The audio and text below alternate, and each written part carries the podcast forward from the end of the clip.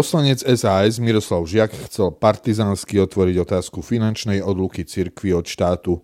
Bez dohody v koalícii či s ministerstvom kultúry. Tak aj dopadol. Pri ohlásenom okrúhlom stole bude zrejme sedieť sám. Francúzsky prezident Emmanuel Macron sa vydal na turné do Moskvy a do Kieva.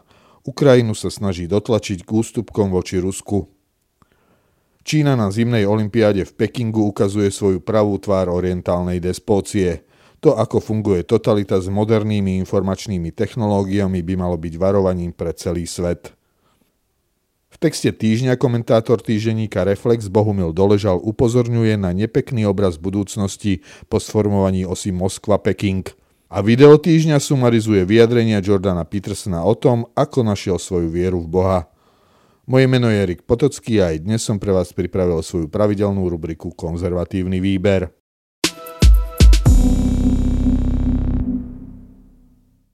Poslanec Žiak ako kôl v plote. Okrúhly stôl o odluke cirkvi od štátu, ktorý na budúci týždeň chystal poslanec SAS Miroslav Žiak, bude mať zrejme len jediného účastníka, samotného poslanca. Hoci tvrdil, že je otvorený širokej diskusii, v zápätí navrhol jednostranné obídenie či vypovedanie zmluvy s Vatikánom, teda medzinárodnej zmluvy. Ani preto jeho iniciatíva nenašla pochopenie u tých, ktorých sa priamo dotýka. Samotných cirkví a ministerstva kultúry, ktoré má túto oblasť vo svojej gestii. Cirkvy sú podľa svojich predstaviteľov pripravené o tejto téme kedykoľvek opäť diskutovať, no očakávajú zodpovedajúcu úroveň druhej strany, teda ministerstvo či vládu. Už vyššiu váhu by malo aj to, ak by iniciatíva vyšla napríklad od parlamentného výboru pre kultúru a médiá. Miroslav Žiak však nie je ani jeho členom, hoci tam sedí jeho spoluiniciátor okrúhleho stola Roman Foltín.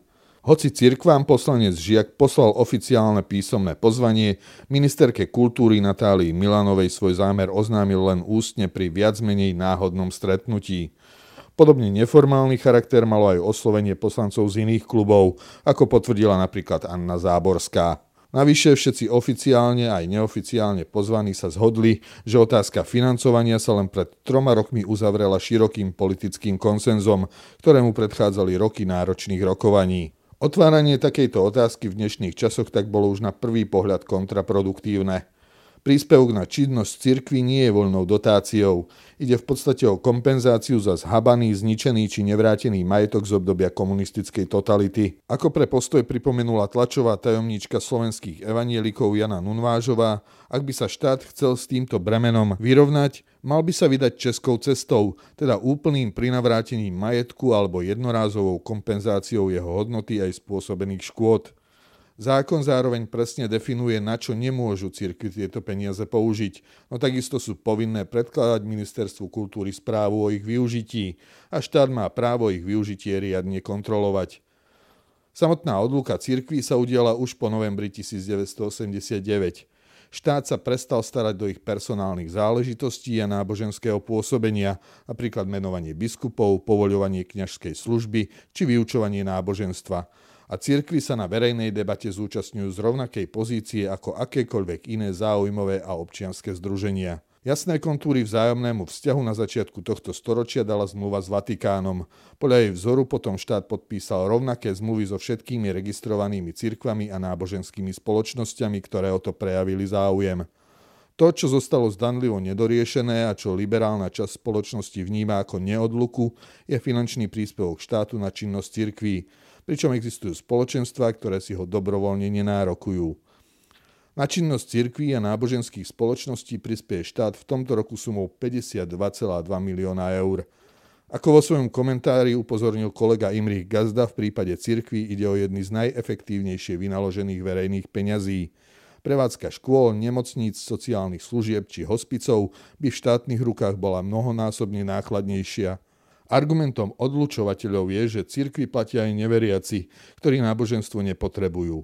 Nož ale to je základný princíp rozdeľovania peňazí zo štátnej kasy. Všeobecne prispievajú všetci, osobne nikto. Podobne ako na kultúru či šport. Porovnajme si to napríklad s Národným futbalovým štadiónom v Bratislave. Jeho cena sa vyšplhala na necelých 100 miliónov eur bez DPH. Poviete si iste, ale takúto sumu neplatíme každý rok. No na rozdiel od futbalového zápasu do kostola môžete vstúpiť bez zaplatenia vstupného.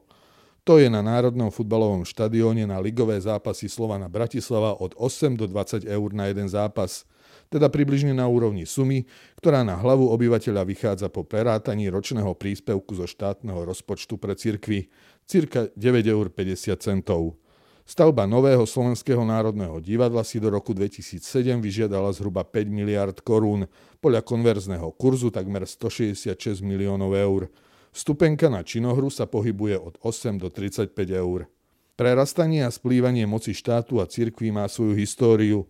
Už stredovekí pápeži museli riešiť tzv. spor o investitúru, teda keď si panovníci uzurpovali právo menovať na svojom území biskupov. Rím sa na druhej strane snažil rozhodovať o výbere panovníkov. Zrastanie cirkvi a štátu priniesla reformácia, keď sa protestantské denominácie postupne stávali tzv. národnými cirkvami.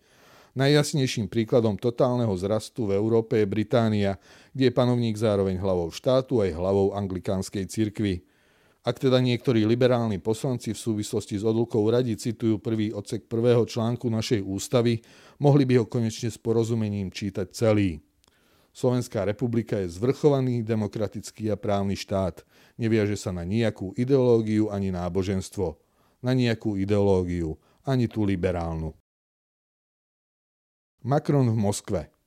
Francúzsky prezident Emmanuel Macron absolvoval v minulých dňoch vyjednávacie turné v Moskve a v Kieve.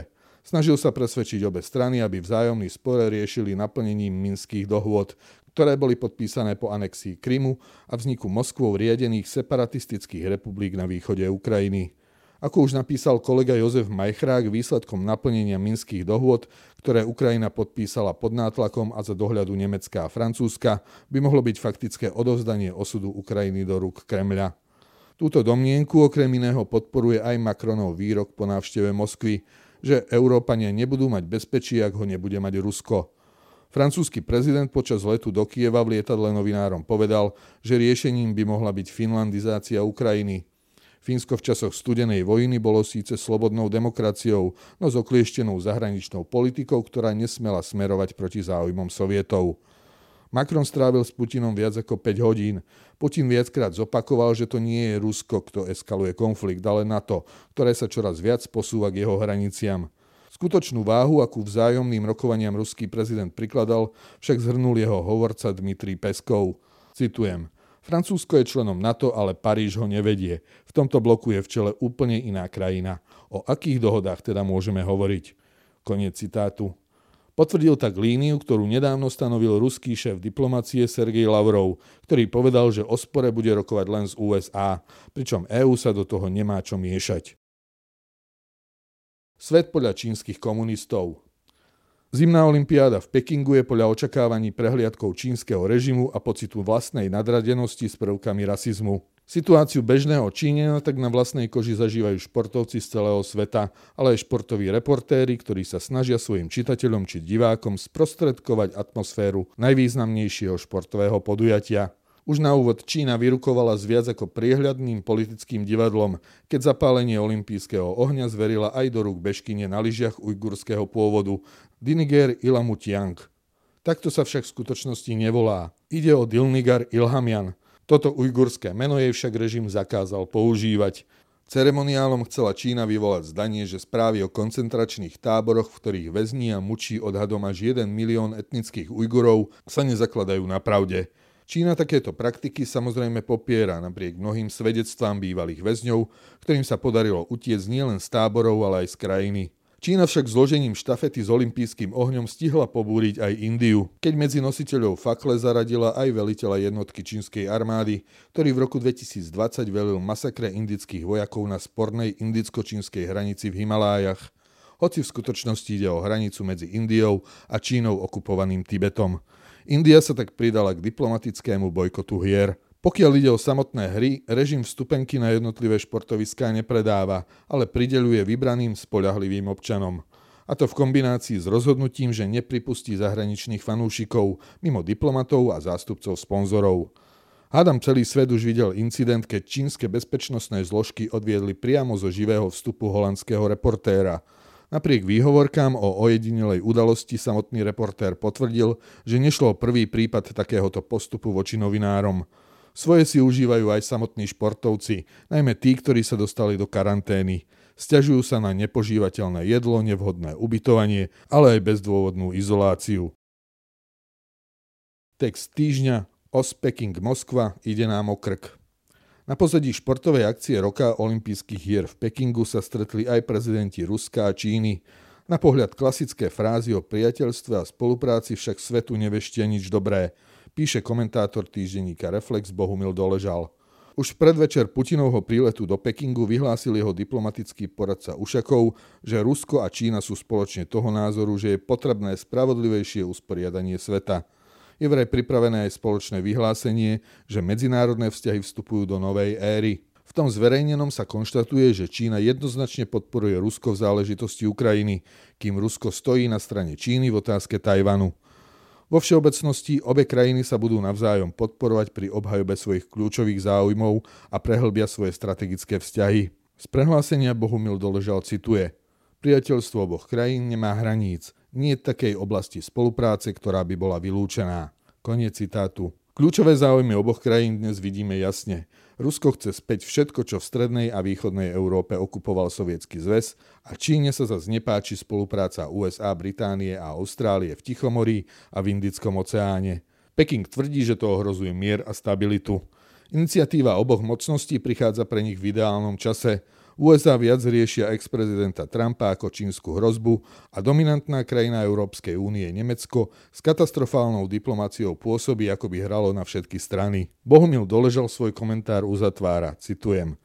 Keď sme v roku 1989 so šťastím vyliezli z ruskej žumpy, rozhodli sme sa vrátiť tam, kam patríme, aj keď sme sa za posledných 200 rokov podľa toho často nesprávali. Heslami sú kresťanstvo, osvietenstvo, demokracia. Epizmen s ľudožrútmi medzi tie heslá nepatrí. Mali by sme byť tiež lojálni k našim spojencom, je to slušné. A mali by sme vedieť, že plné gate uberajú údajným mierotvorcom na dôveryhodnosti. Koniec citátu.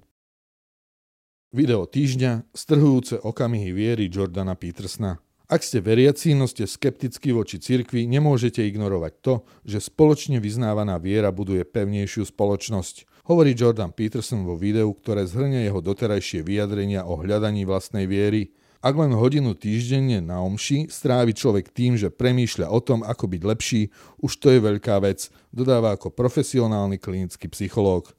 Ak príjmete základné posolstvo lásky a budete sa snažiť na každého človeka dívať s láskou, akokoľvek je to niekedy ťažké, Postupne získate povedomie o tom, že každý z nás je rovnako cenný, každý z nás má ako človek rovnako nevyčísliteľnú hodnotu.